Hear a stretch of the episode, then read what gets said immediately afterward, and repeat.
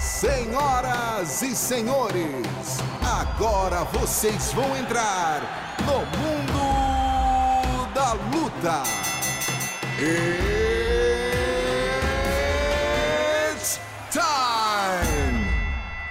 Salve, salve galera, sejam muito bem-vindos a mais uma edição do podcast Mundo da Luta, o podcast especializado em esportes de combate. Eu sou Marcelo Russo, editor do Combate.com, e estou aqui hoje com dois companheiros meus aqui da editoria e também do canal Combate. Primeiro, Rafael Marinho, nosso mestre dos furos do Combate.com. Tudo bem, amigo? E aí, Marcelo Russo, tudo bem? Prazer participar mais uma vez aí do Mundo da Luta. E do outro lado aqui, Luciano Andrade, a enciclopédia do MMA, comentarista do Combate e do Sport TV. Tudo bom, amigo? Tudo bom, tudo certo. E hoje o programa tá... acho que tem polêmica pela frente, né, Russo? Tem bastante polêmica. Só lembrando o pessoal que tá chegando agora no Mundo da Luta, o podcast é dividido em três assuntos principais, depois a gente elege o nocaute da semana, a finalização e a vergonha da semana. E logo, como o Luciano falou, polêmica no primeiro assunto, um assunto, né, realmente muito desagradável, o caso de a acusação, e parece que aconteceu o mesmo estupro, do Erivan Conceição, treinador de boxe da Tino Nogueira, um cara muito conceituado no meio da luta, a duas alunas, à época dele, na academia Tino Nogueira. Então, assim, o Fantástico da Rede Globo exibiu uma reportagem que duas ex-alunas dele, né, na época alunas, contam que ele forçou, né, relações com elas, criou situações muito constrangedoras e muito graves quando treinava elas para a equipe de boxe, depois também para a equipe de MMA, e fica aquele negócio, né, Marinho? Você tem uma situação dessa, que um treinador conceituado, que, né, trabalhou com o Minotauro, com o Anderson Silva, com o Júnior Cigano, envolvido numa situação gravíssima como essa, que a gente não pode deixar passar em branco, né? Sem dúvida, uma situação imperdoável, uma situação que mancha o esporte, mais uma situação envolvendo treinadores. A gente já viu isso recentemente na ginástica, teve outra matéria do Fantástico recentemente com outro treinador de MMA, o Herman Gutierrez. Agora a questão do Erivan aí, história muito forte, um depoimento muito forte da Camila, que botou a cara mesmo e falou tudo o que aconteceu, uma história impactante e surpreendente também para qualquer um que já tenha tido qualquer tipo de contato com o Erivan. A Camila Borges Araújo, que foi uma das duas meninas que deu depoimento, ela decidiu aparecer e, né, deu seu nome, deixou sua imagem clara, e teve uma outra vítima também do Erivan que preferiu não se identificar e nem revelar o rosto. Agora, Luciano, tem uma situação também que é muito, muito peculiar no mundo da luta. A gente vê no mundo do MMA principalmente que os integrantes do MMA normalmente se calam. Quando acontece isso, a gente vê que os integrantes não dão nenhuma opinião, todo mundo fica em silêncio. Quando em outros assuntos a gente vê que o mundo do MMA é muito, né, é muito proativo em opiniões, em julgar ou em falar as coisas ou defender. Nesse caso, ninguém falou nada. Eu acho meio estranho isso, não sei se você concorda comigo. É lamentável, eu acho que isso acontece em função de duas coisas. Uma até existe no Brasil inteiro, creio que até tem origens culturais, é a questão de colocar a camaradagem, a amizade acima de qualquer coisa. Se o cara cometeu um crime, não interessa que seja parente, que seja amigo, você tem que se ater aos fatos, recriminar, mas o pessoal analisa sempre sobre uma ótica da camaradagem e da amizade, que eu acho que, como eu falei, tem muito no país. E outra questão é o corporativismo, que também tem em vários ambientes. Eu sou advogado, por exemplo, te garanto que é um meio muito corporativista, eu sou jornalista, também tem corporativismo no nosso meio. Muito. Mas é muito em função disso. E essa união normalmente que existe em alguns temas que você falou é justamente também fruto de corporativismo. Se unem para defender a classe, mas eu acho que no final das contas acaba prejudicando o esporte como um todo, a imagem do esporte, a imagem dos lutadores. Eu até entendo que alguém não queira falar por amizade, para não queira entrar no assunto, mas se alguém vai lá questionar, perguntar, o cara tem que se posicionar. Se posicionar, exatamente. Então, não é a primeira vez que isso acontece, já aconteceu outras vezes no MMA, Então é um equívoco, então, que tem para mim base nisso, e principalmente aí no corporativismo do meio dos treinadores, lutadores, do MMA em si. É, e a gente tem aí notícias dadas pela AG Fight, né, um site também especializado em MMA, que mostra que alguns lutadores, esses sim, se posicionaram e deixaram a Tino Nogueira, no caso do Davi Ramos, né, que é um lutador do UFC, muito conceituado, e que em solidariedade ao Erivan, ele decidiu sair da Tino Nogueira, porque não acredita nas acusações feitas ao treinador. E agora tem uma nova informação, também dada pela AG Fight, que o Rick Monstro, que é um lutador que já, né, lutou no Ultimate Fighter, hoje lutava no circuito Tino Nogueira via mão, parece que ele teve realmente uma relação com uma das meninas, e segundo ele, consensual totalmente, enfim, a mãe dela sabia, ela era menor de idade, eles namoraram, tiveram um namoro normal, como qualquer outro, mas que isso surgiu, aí apareceu essa informação, e ele deixou a direção da Tino Nogueira muito à vontade para, se quisesse demiti-lo, né, encerrasse o contrato dele, e eles o fizeram, né? O Rick Monstro? Rick Monstro. É bom, se a pessoa tem mais do que 14 anos, não tem problema, pode até ser menor de idade. E com relação ao Davi Ramos, é um direito dele não acreditar Sim. no amigo. E às vezes realmente a razão fica um pouco nublada pela amizade, mas eu não sei, só conversando com ele para saber, ter uma noção exata de uma situação como essa. Então é um direito dele, de qualquer um, mas independentemente disso, Russo e Rafael, a investigação claro. Tem que ir para frente. Se parece que tem elementos para abrir um processo, tem que ser aberto o processo, e o Erivan tem que responder de acordo com a lei. Só que, infelizmente, se ele tiver uma boa defesa jurídica, em geral, não tem uma punição severa. Muitas vezes não dá em nada. Mas, enfim, tem que responder de acordo com a lei. É verdade. A gente lembra, né, Maria, o caso do Marlon Sando também, com a Thaísa Madeira, na época, que não foi o mesmo caso, mas foi a mesma situação, quer dizer, ele era namorado dela, agrediu ela brutalmente, e até hoje o processo está andando e nada acontece, quer dizer, o que o Luciano falou, se tiver uma boa defesa, se tiver, ou se for protelando aí, a coisa anda e passam anos e nada acontece. O Marlon Sando está aí, está até treinando na China, um lutador. Foi mais um caso de abuso também contra uma mulher, no caso não foi estupro, mas foram agressões muito violentas. E aí tá aí, treinador, inclusive, de uma lutadora lá na China, que tá no UFC, a Wu Yanan, e continua trabalhando normalmente, pôde sair do país, então não teve, até agora ainda não teve nenhuma punição mais severa. Só lembrando que o normal, quando o cara tem uma boa retaguarda jurídica, uma boa defesa, realmente é difícil ter alguma punição, quando tem não é severa, o que acaba estimulando claro. A reincidência. No caso do Marlon, ele foi reincidente. Reincidente algumas vezes, né? No caso, inclusive com a própria Thaísa. Tô falando com ela, né? Sim, sim, sim. Não adiantou nada. Exato, enfim, exato. Não voltou lá nada. E fez de novo. Voltou lá, fez de novo. Foi, a princípio, expulso da equipe Nova União e foi trabalhar em outras equipes, agora está na China. E é aquilo, né? E também nesse caso, como você falou, silêncio completo nas redes sociais de lutadores, de todo mundo. Ninguém se posicionou, ninguém falou nada. Enfim, é um assunto que a gente não gosta de tratar aqui no podcast, a gente prefere muito mais falar. Só para ser justo aqui, esporte. Eu vi uma lutadora se posicionar sobre esse caso aí do Erivan, foi a Sara Frota. Sim. Que eu vi postar que esse é só mais um caso de dezenas de casos de abuso que tem contra mulheres no esporte.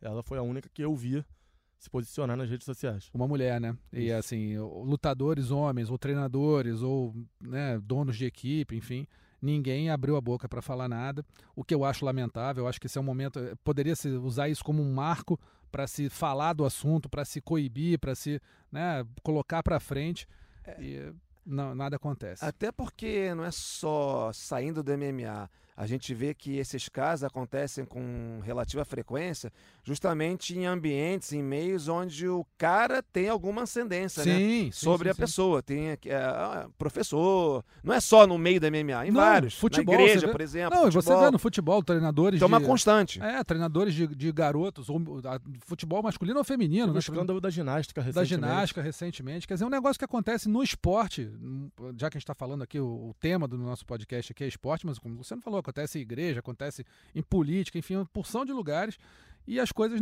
realmente não estão mudando tanto. Então, lamentável que tenha acontecido, vamos aguardar o desenrolar desse noticiário aí, mas lamentando sempre que isso aconteça no nosso meio, mais especificamente no meio do MMA, né, e esperar que não aconteça mais em meio nenhum. Bom, nosso segundo assunto agora, o UFC Tampa, que aconteceu no último sábado lá na Flórida, nos Estados Unidos. Teve aí a luta principal, Joanna Jędrzejczyk contra a Michelle Waterson, mas pra gente aqui vamos começar falando de quem realmente interessava pros brasileiros, pra nossa audiência nacional. Kron Gracie, mais uma vez lutando no UFC, defendia uma invencibilidade de 5 lutas e acabou sendo derrotado pelo Cub Swanson por pontos. E aí eu pergunto pra vocês, eu vou começar primeiro com o Luciano aqui, o brasileiro mordeu mais do que conseguia mastigar, Luciano? Foi demais para ele, ou você acha que foi uma luta que era até boa para ele, mas que ele acabou não conseguindo se dar bem? Bom, é engraçado. Antes da luta eu achava que era um combate muito complicado para ele pela questão da aproximação, porque na estreia dele no evento contra o Alex Cáceres, ele não foi bem na aproximação, se aproximava com a guarda baixa, queixo exposto, não tá com bom nível de quedas, mas o Cáceres não tem potência nos golpes, então foi tranquilo, chegou, grudou, derrubou, e no chão ele é excelente, venceu tranquilamente. Como se chegasse no chão contra o Swanson, provavelmente ele finalizaria o americano, só que eu não acreditava que ele conseguiria chegar lá, e não chegou, mas depois da luta... Ele lutou mal, escolheu a estratégia errada, optou pela trocação, mas depois da luta, a sensação que ficou para mim é de que ele poderia sim ter vencido numa boa, porque ele tem um queixo duro, aguenta mais pancada do que imaginava que ele aguentasse, até porque nessa luta, que foi a primeira derrota, foi quando realmente foi a luta na qual a gente realmente viu que ele é um cara que aguenta pancada, nas anteriores não tínhamos como saber, porque foram tranquilas, né? Ganhou na base do jiu-jitsu. Então eu vi que ele poderia tentar grudar, e ele grudou e preferiu ficar trocando golpes ali no dirty boxing. Então deveria, como ele tem resistência, mesmo ali sem tanta técnica na aproximação, errando a distância, se expondo muito, ele aguenta a pancada. E por mim, pelo que eu vi na luta, ele poderia sim ter agarrado o Swanson e conseguido derrubar. O Swanson não é um cara que tem uma defesa de quedas nenhuma maravilha, tá decadente. Então, antes da luta, eu achava que era um passo grande demais para o Kron. Vendo a luta, ele lutando mal, escolhendo a estratégia errada, tendo opções erradas, tendo tomado decisões erradas na luta, eu vi que daria, se tivesse tomado as decisões certas. E talvez, né, Marinho, a gente vendo aqui, imaginando que talvez ele pudesse treinar um boxe melhor, ou então, de repente, treinar wrestling, será que não seria caso, de repente...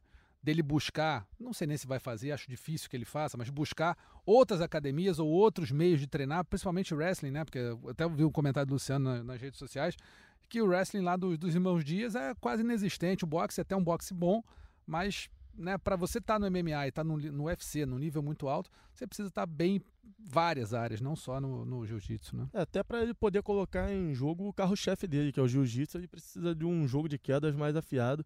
A gente viu, às vezes, que ele tentou levar para o chão, foi puxando para a guarda na maioria das vezes. Ele foi dar um tiro nas pernas do Swanson, faltando 1 minuto e meio para acabar a luta.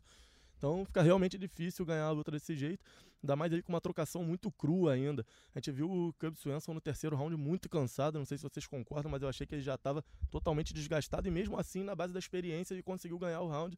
Eu vi os 3 rounds para ele de forma clara, mas o que mais me preocupou com relação ao Kron é o pós-luta, ele achando que ganhou a luta.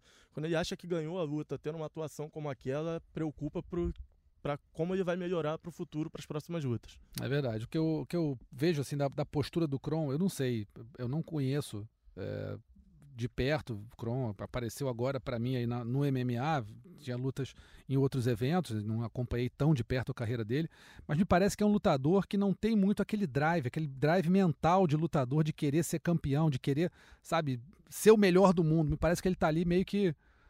tô aqui, mas se não tivesse também estava tudo certo. Não sei, acho que a postura dele não é uma postura... Você vê lutadores que realmente são focados, que aquele cara que quer treinar e quer ganhar de qualquer jeito e ser melhor do mundo. Eu não vejo muito isso nele. Para ter certeza, só o conhecendo pessoalmente, eu também não conheço. Mas ali realmente parecia que ele não estava desinteressado na situação. É isso. Não estava satisfeito, talvez esteja ali só pelo dinheiro. Ou seja, tá zen demais da conta para um evento de MMA, né? E ainda tem aquela história também com relação a acreditar que ter vencido a luta. Claro que perdeu a luta. É muito comum no meio a galera falar, não, perdi, mas pelo menos alguma coisa eu consigo ganhar nessa derrota. Aprender com meus erros. Aí se ele tá achando que ganhou, fica difícil aprender com os erros, né? E poder voltar melhor na próxima. Pois é, acho que o drive mental dele, acho que ele realmente não tá com a cabeça no UFC, em ser campeão do UFC, parece que tá ali ou por grana, ou por, sei lá, tá querendo experimentar uma outra coisa, tá ali porque dá status, eu não sei, mas eu não vejo brilho nos olhos dele, eu não vejo aquele cara que tá com sangue nos olhos, faca entre os dentes. Eu até achei que ele foi um cara que buscou a luta o tempo todo, ele andou pra frente, ele se mostrou guerreiro, aguentou muito golpe ali, mas achei que talvez tenha faltado um senso de urgência pra mostrar, ter um plano B ali, não tentar uma queda faltando 1 minuto e meio pra acabar a luta, quando ele já tava perdendo, inclusive, o 3º round, depois de já ter perdido claramente os 2 primeiros. É isso, não sei se ele parece que não vê a luta como alguma coisa que é, né? O que é a luta realmente. Vai saber se ele não tentou derrubar, porque durante a luta tava achando que tava ganhando também, né? Aquela queda pra garantir a vitória, né? Pode ser, pode ser. E aí é mais um problema, né? Mais um problema para ele. Aí vira um problema até de corner, né? Exatamente. Agora, pensando no futuro do Kron aí para o restante do UFC, para os próximos tempos, alguém imagina alguma luta que ele pudesse fazer aí que fosse interessante para ele? Cara, um nome específico é difícil. Eu acho que ele tem que agora dar uns passos para trás, enfrentar um adversário menos calibre que o Cub Swanson, um cara menos experiente, alguém que esteja mais ou menos no mesmo patamar dele no MMA hoje. Eu acho que o UFC tem que trabalhar o nome dele com calma, ele é um cara que pode ser importante, especialmente em eventos no Brasil aqui. Teve um UFC Rio esse ano e o UFC não escalou ele no card, eu acho inexplicável isso. Acho que o Kron Gracie lutando no Rio, seja no card preliminar, no principal, vai ser um evento por si só, um Gracie lutando no UFC no Rio de Janeiro. Então é um nome que o UFC tem que trabalhar com calma, eu acho que não adianta jogar ele aos leões de qualquer maneira, tem que ser a luta certa, na hora certa, para ele poder evoluir. Olhando esse ar meio blasé que ele tem assim, vai saber se ele nem quis vir pro Brasil, né? Quer ficar mais nos Estados Unidos, quer mais perto lá da Califórnia. Pode ser também, pode ser que ele não tenha tido vontade, não. Mas eu acho que deveria ter havido um esforço do UFC para colocar ele nesse card. E se tiver outro evento no Rio ano que vem, que a gente acredita que acabe tendo, eu acho que é um nome que não pode faltar no card. Eu também acho que seria interessante ver o Kron Gracie lutando aqui no Brasil, especificamente no Rio. A outra luta que foi bem falada aqui no Brasil e que certamente mobilizou bastante atenção foi a Amanda Ribas contra a Mackenzie Dern. A Amanda Ribas venceu, e também com a autoridade, a Mackenzie vindo de ter tido uma filha há só 4 meses, né? E foi lá, subiu no octógono, conseguiu bater o peso até mais fácil do que ela normalmente bate, mas encarou a Amanda Ribas, essa sim, com sangue nos olhos, faca entre os dentes, querendo ganhar de qualquer maneira, e fez uma luta bem interessante, né, Marinho?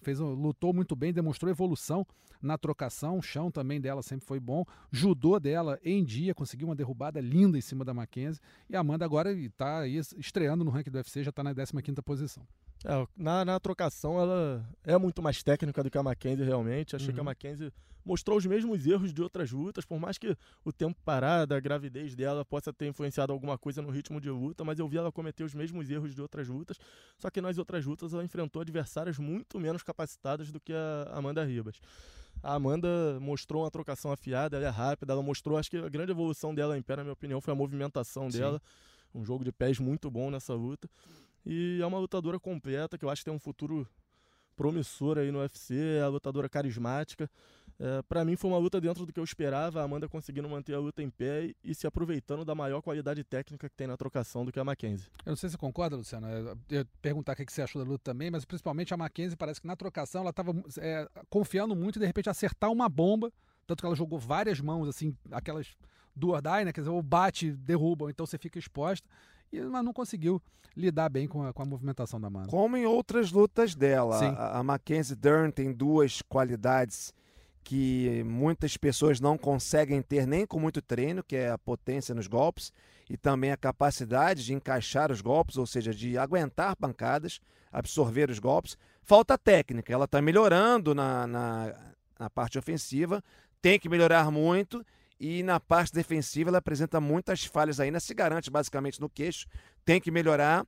E com relação ao desempenho dela, eu até acredito que possivelmente ela não estava 100% preparada para a luta pela questão da gravidez e também pela falta de ritmo de competição profissional. Porque uma coisa é treinar na academia, outra coisa ali, com aquela adrenalina toda do evento, você render numa luta para valer.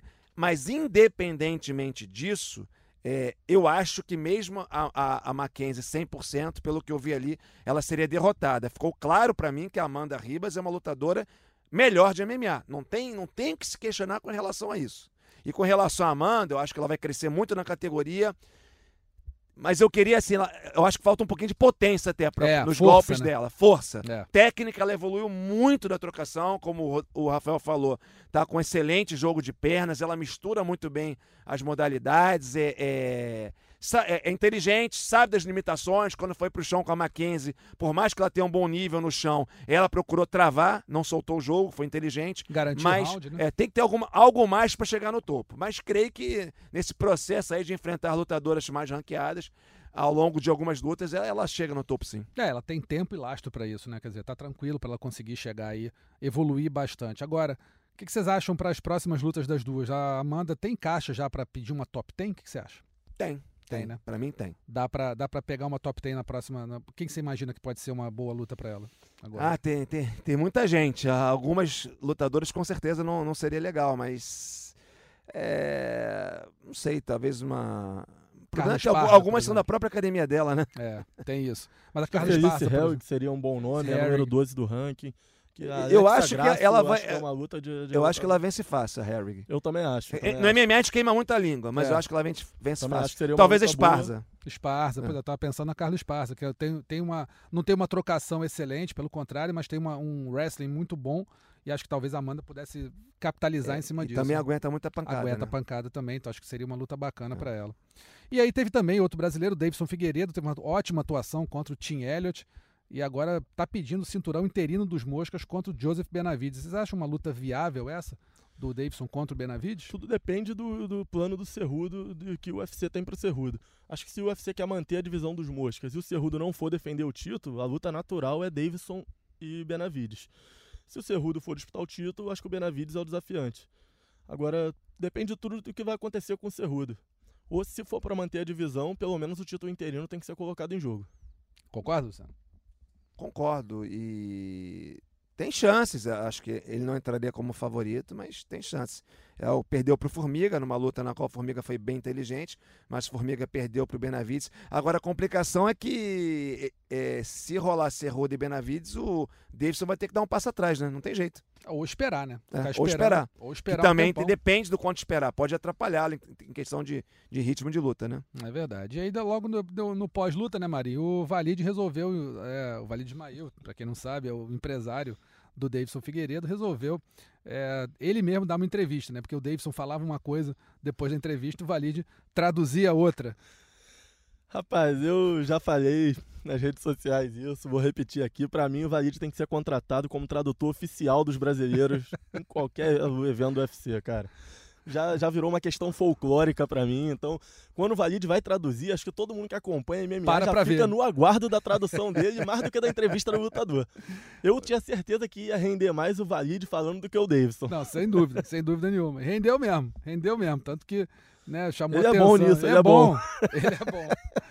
E aí, falando aqui da luta principal do evento, a Joanna Jędrzejczyk, espero que eu esteja falando certo, venceu com tranquilidade Michelle Waterson. Ele sabe. Eu espero, eu olhei para ele aqui, tenho certeza que ele vai falar o certo. Venceu bem a Michelle Waterson e se credenciou aí para ser uma potencial desafiante ao cinturão da Weili Shang, a chinesa campeã da categoria. Vocês acham que ela é a próxima desafiante mesmo? Você acha que de repente teria outra? Eu levanto muito a bandeira da Tatiana Soares, se ela tiver... saudável aí, se não tiver com problemas físicos, acho que ela seria uma excelente desafiante para qualquer uma dessas lutadoras aí que tenham o cinturão, mas fica aí com você a palavra. Weili Shang contra quem? Poderia ser a Joanna Jędrzejczyk. Inclusive eu conheço bem alguns países do leste europeu, já fui para lá, quando eu viajo eu procuro estudar pronúncia, algumas palavras básicas, e eu posso garantir, de todas as línguas que eu já parei para ver pronúncia, a polonesa é a mais complicada. Eu acredito, hein? Não duvido, não. É terrível. Tem coisas que você ouve e não consegue reproduzir. Mas, enfim, eu não gostaria que fosse a Joanna pelo seguinte, ela disputou várias vezes, né? Recentemente, defendeu contra a Rose Namajunas, foi derrotada, perdeu na revanche, tentando recuperar o cinturão. Aí fez uma lutinha, já foi para a categoria de cima lutar com a Valentina. Ou seja, eu daria eu botaria a Rose. A Rose Namajunas para disputar com a Weili Shang. Acho que merece. Ela... Não sou um crítico daquela queda da Jéssica Batistaca na Rose. Para mim, ela se colocou em risco por não soltar a chave de braço, entendeu? Aquela queda... No judô hoje em dia não tem mais, mas é uma questão... Não tiraram do judô para preservar a integridade física dos atletas. Tiraram porque é uma questão política dos japoneses, quiseram tirar a questão da luta olímpica dentro do judô para conseguirem manter durante mais tempo a hegemonia, porque o judô japonês é aquele judô clássico, Sim. enquanto os europeus, russos, João Derli, por exemplo, brasileiro, né? A galera ganhando na base da luta olímpica. Então tiraram isso aí para os japoneses poderem manter a hegemonia mais tempo. Tem na luta olímpica, então para mim o erro foi da Rose, mas ela estava sobrando na luta contra a Jéssica. Então, pela luta ter sido assim, e ter mal bem tido essa polêmica, em função da opinião de outras pessoas, que acharam que foi a apelação da Jéssica, mas vale, eu não acho nada disso, então eu botaria a Rose, e até porque a polonesa fez várias disputas aí, teve a chance agora com a Valentina na outra categoria e perdeu. Deixa ela lutar mais uma ou duas e voltar a disputar o cinturão. Eu vou bater na tecla que eu gostaria, se a Tatiana Soares tiver saudável mesmo, eu gostaria de vê-la disputando o cinturão pelo menos uma vez ali no grande evento, no grande esporte, né, fazendo uma luta principal ou uma disputa de cinturão para ver como é que ela sairia. Eu gostaria que fosse, perdão, não pode falar, a Tatiana e a Rose, e a Joanna ganhar mais uma ou duas e depois, se ganhando, seria a terceira da fila. Eu ia citar justamente o nome da Namajunas, eu acho que ela deve ser a próxima desafiante. A hora que ela voltar, eu acho que ela tem que voltar disputando o título, e eu acho que a Tatiana, ela me impressionou mais nas lutas anteriores a essa última do que na última contra Nina Ansaroff, quando ela cansou ali no terceiro round. Então gostaria de ver a Tatiana contra a Joanna, acho que poderia ser um bom title eliminator aí, depois da Namajunas enfrentar a Zhang. Também, pode ser. A Rafael Marinho aí fazendo estágio de matchmaker aí, tá indo bem. Fazendo... Se tu aprovou, tá bom pra mim. Tá aprovado, então. E aí também vou destacar aqui o Rafael Marinho, a pedalada do Niko Price em cima do James Vick, né? Lembrando o Renzo Gracie contra o Oleg Taktarov, lá nos Priscas Eras, uma pedalada clássica e que conseguiu um nocaute, né, bem bacana. Cara, o Niko Price é o lutador que não se destaca pela inteligência, mas se destaca por sempre fazer boas lutas, né? Na loucura dele, a luta sempre acaba sendo boa, seja boa pra ele ou não, mas a luta sempre diverte. É verdade. E dessa vez foi desse jeito, ele tava em vantagem, perdeu a posição, caiu por baixo, acabou acertando uma pedalada aí brutal no James Vick e ganhou a luta. Você lembra de outra pedalada que tenha nocauteado, além dessas duas, do Renzo, do Taktarov? Algumas, o Musashi contra o Jacaré no Japão, verdade. E eu acho que a mais semelhante à do Niko Price foi a do Murilo Bustamante aqui no Rio de Janeiro, no Pentagon Combat contra o Jerry Bolander. Por quê? Porque foi um nocaute de primeira. A do Renzo não foi de primeira. Verdade. O Taktarov caiu o grog, o Renzo foi pra cima e deu aquela, né, de bônus pra finalizar. Então, tudo bem, o Vick levou alguns golpes depois, mas levou o golpe, já tava apagado. Já foi o tempo do Herbdin chegar pra interromper. Ele caiu apagado. E aí que é legal, né? Nocaute clássico. Isso aí foi realmente um baita nocaute do Niko Price. E aí, Marinho, teve também a luta do Mike Davis contra o Thomas Gifford, que aí eu achei que teve vários problemas aí. O Thomas Gifford, cara, assim, ele apanhou muito mais do que precisava, foi pro intervalo, o treinador perguntou se estava bem, ele falou, como é que você está se sentindo? Péssimo. Mas dá para voltar? Claro. Aí tu fica naquela, pô, o treinador tem que tomar uma decisão. E eu acho que ele expôs o lutador dele a um castigo desnecessário, e o árbitro também deixou bater além da conta. Não sei se você concorda comigo, mas acho que podia ter parado muito antes. Existe esse mito de que não pode desistir, de que o treinador não pode tirar o atleta da luta. Mas acho que num caso desse, que tu vê uma discrepância tão grande, o cara apanhando tanto, e tu vê que não vai virar a luta, não vai tirar nada da cartola dali.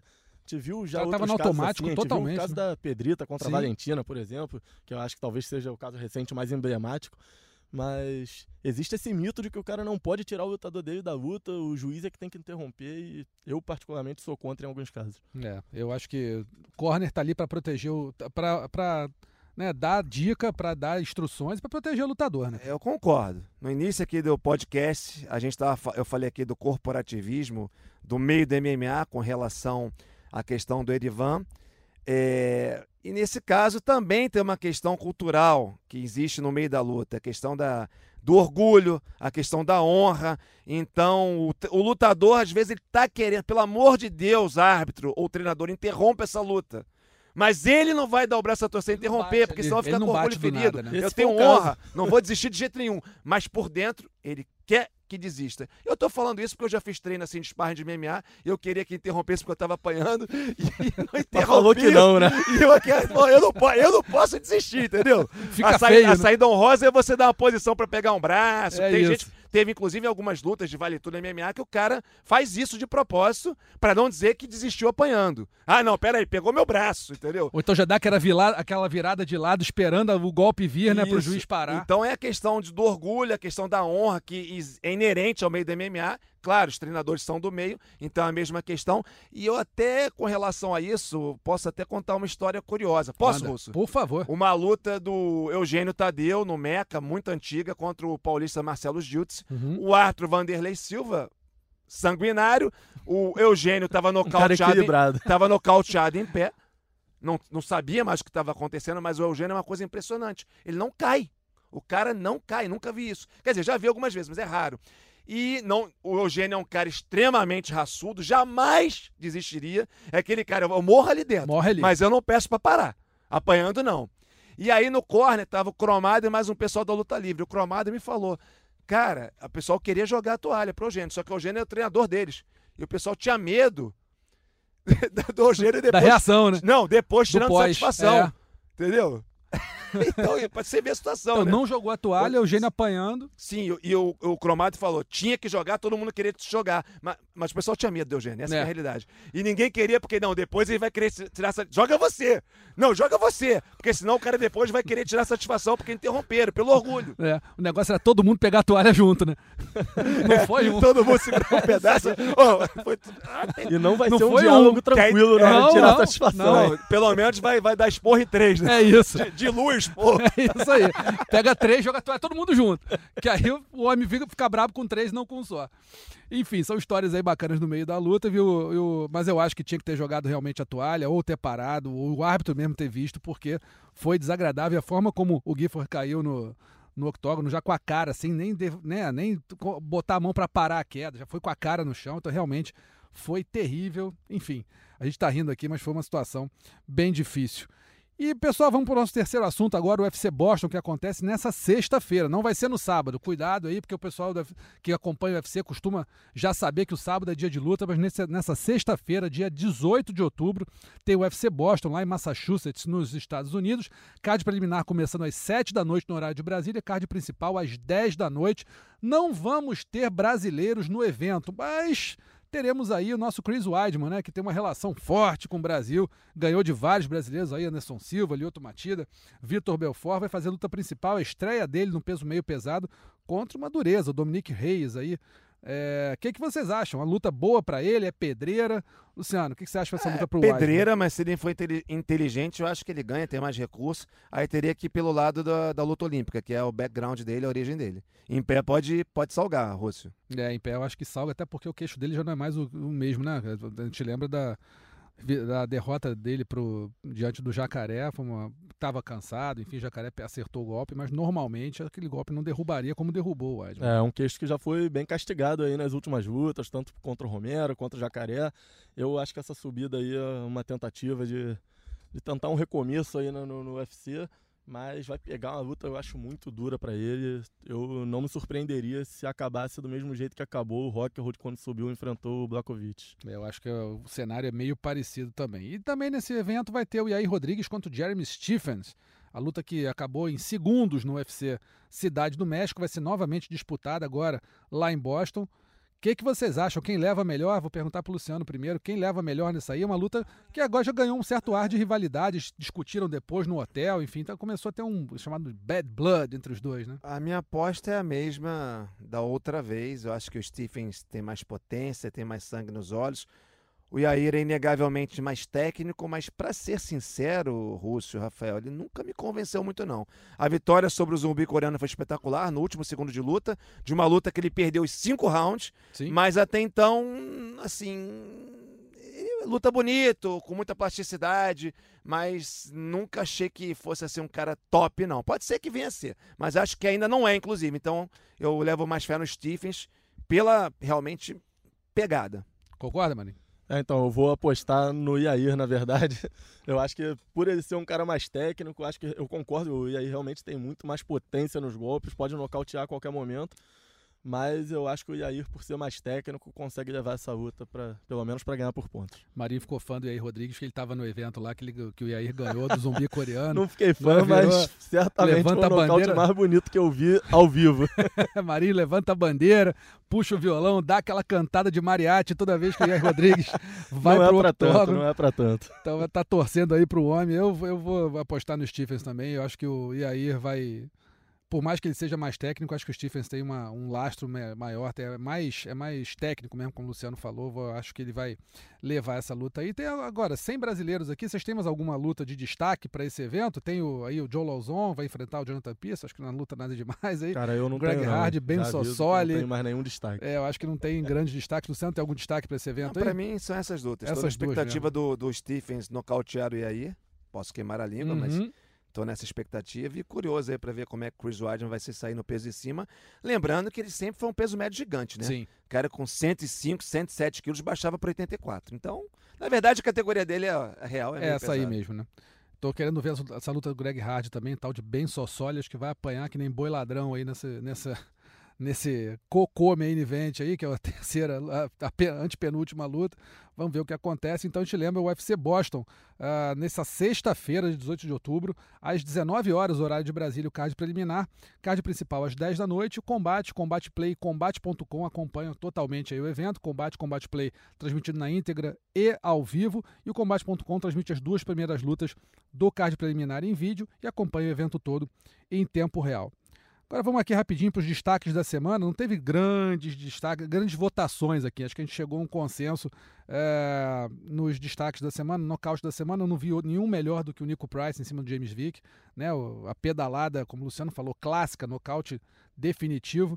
Concordam? Acho que teve algum outro aí que vocês possam chamar? Só embaixo. Concordo. Segue o barco. E finalização, acho que o Deiveson, sobre o Tim Elliott, pegou muito bem ali a guilhotina. No primeiro round, o Elliott, um cara duro, um cara difícil, já disputou cinturão, enfim, foi pego no primeiro round ali. Acho que o Deiveson assinou ali uma subida de patamar dele na categoria. Acho que não seria, como a gente falou, nada demais ele disputar o cinturão do interino, pelo menos. Concordo. É uma finalização bem comum no MMA, mas quando tem uma finalização, a gente não pode só analisar pela beleza, qual foi, tem que ver quem está do outro lado, o adversário. Exatamente. E o Deiveson pegou um cara que é muito bom no jiu-jitsu.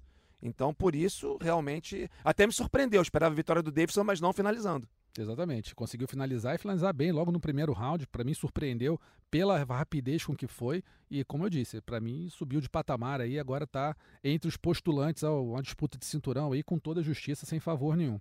E a vergonha da semana, amigos, acho que não tem muito como falar, por mais que o corner ou o árbitro da luta do Mike Davis e do como é que é o nome dele mesmo? O Mike Davis e o Thomas Gifford tenham, na minha opinião, vacilado, não tenho protegido o lutador, não tem como. Acho que a vergonha da semana é esse caso do Erivan Conceição, que é uma mácula aí no mundo do MMA e nos esportes em geral, né? Qualquer caso de abuso, estupro, enfim, para mim está no topo da categoria das coisas mais nojentas que existem na humanidade. Então, eu espero que a justiça seja feita, que tudo seja muito bem apurado e que quem tiver errado, no caso o Erivan, se tiver errado mesmo, e eu acho que tá, que pague exemplarmente, porque isso tem que ser extirpado da sociedade, esse tipo de conduta. Beleza, amigos? A gente vai ficando por aqui, lembrando sempre que o Mundo da Luta está disponível no Combate.com e nas principais plataformas de podcasts do planeta. Rafael Marinho, muito obrigado aí pela presença. Obrigado você, Russo, Luciano, até a próxima. Luciano, valeu aí pela presença, brilhantando o nosso podcast, e vai estar de vez em quando aqui por aqui, né, para bater um papo. De vez em quando, valeu, agradeço o convite e até o próximo podcast. Beleza, então. Semana que vem o Mundo da Luta está de volta. Um abraço e até a próxima. Finalizado! Semana que vem tem mais Mundo da Luta!